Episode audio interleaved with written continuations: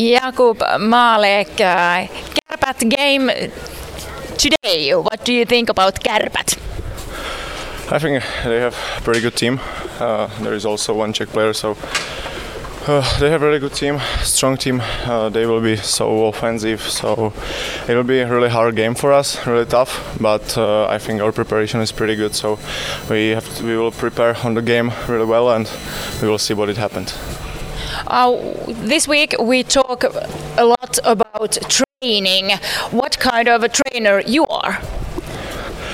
Uh, of course, work harder because work hard is my my thing, and uh, I don't know. I am I am more specialist for the legs or for the quickness because it's important for me.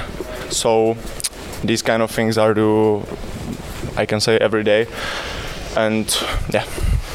Do you uh, exercise something else?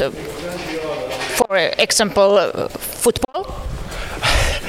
Of course, football is on my like it's every day for me because uh, if I get home, I every time watch the football or ciao.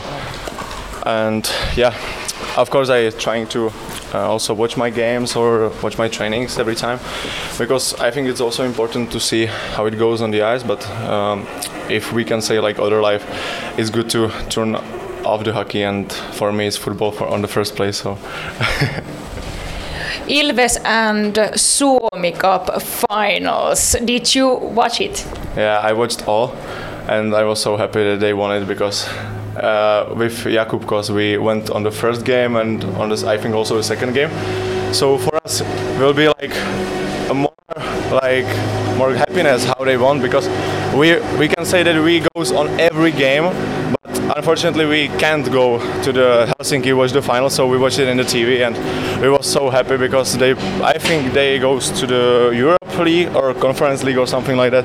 So it will be so so big so big um, thing for for Finland for Tampere. So I'm pretty excited about it.